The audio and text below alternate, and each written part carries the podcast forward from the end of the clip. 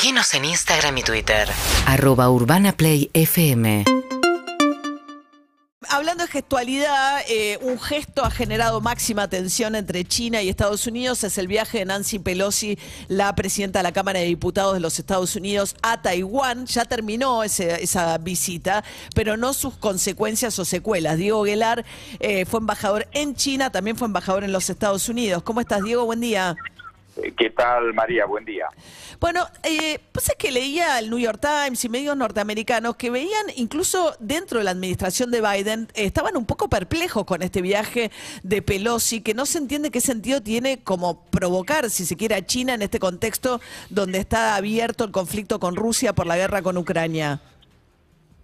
Sí, es muy difícil de entender, inclusive ella firmó una carta abierta, firmada por ella, que publicó en varios medios, donde la justificación de su viaje es muy injustificada, porque plantea la ratificación de la, de la- del vínculo entre Estados Unidos y Taiwán y la necesidad de no dejar a esa democracia sola, etcétera, y no hay ninguna duda de la solidez de ese vínculo, que no hay ninguna duda que si China ocupara eh, Taiwán o tomara cualquier medida agresiva hacia, hacia la isla, sería una declaración de guerra a los Estados Unidos. No hay absolutamente ninguna duda. Entonces es, realmente una forma curiosa porque además ella es demócrata, un dirigente muy importante del Partido Demócrata, tercera en la lista de sucesión.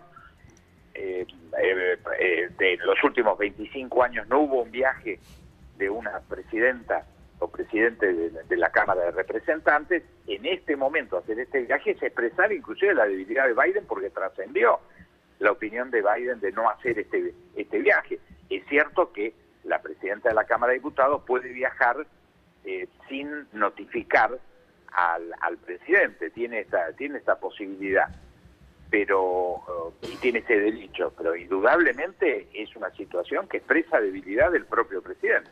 Sí, pues se le abre, lo último que quiere hoy Estados Unidos es abrir un conflicto con China, ¿no? Bastante lo que intentaron fue que China no se volviera un apoyo muy importante para Rusia en la guerra con Ucrania. China se mantuvo, ¿no? Ahí como mirando un poquito costado el asunto. Meter a China ahora es como el, la peor de la, del, el peor de los escenarios. Esto, esto expresa una debilidad muy alta del, del gobierno americano. Yo creo que realmente es, es ridículo este, este viaje. Claro. Y además no había, como decías, ¿no? Un- Un detonante, porque no es que, digamos, en esta convivencia que tiene Taiwán, que es un sistema democrático, por supuesto bien distinto a China, China habla de su integridad territorial, etcétera, pero no hay una situación amenazante que vaya para China hoy a anexar por la fuerza a Taiwán tampoco. No, al contrario, este viaje ha provocado, ayer está en, en los medios chinos, anunciado seis ejercicios militares alrededor de la isla como respuesta a la visita. Es decir, ha puesto al rojo vivo una situación que estaba estabilizada. Yo les aclaro que hay decenas de vuelos entre Taipei y Beijing. El principal socio comercial de Taiwán es China.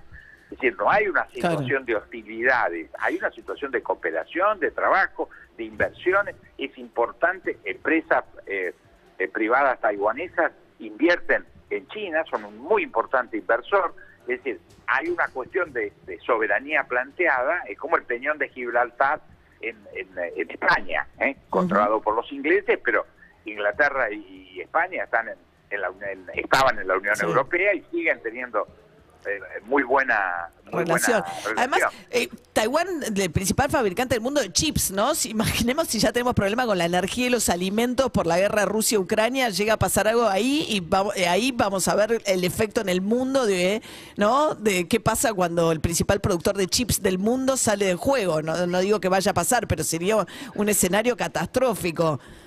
No, pero hay un re- en- enrarecimiento en este momento donde indudablemente la prioridad es cómo se resuelve la invasión rusa a, a Ucrania, que causa impactos globales, etcétera, meter por un viaje finalmente protocolar, porque ella Sí, no, no, no, no altera la relación con Estados Unidos, eh, es Nada, solamente una desviación muy peligrosa en este Claro. momento. Bien, Argentina no reconoce a Taiwán, ¿no? No tiene vínculo. No, no, nosotros en eso la posición de Argentina es muy clara, eh, cruzada. Para nosotros hay una sola China, no hay reconocimiento de, de Taiwán y desde China hay un apoyo eh, absoluto al tema Malvinas.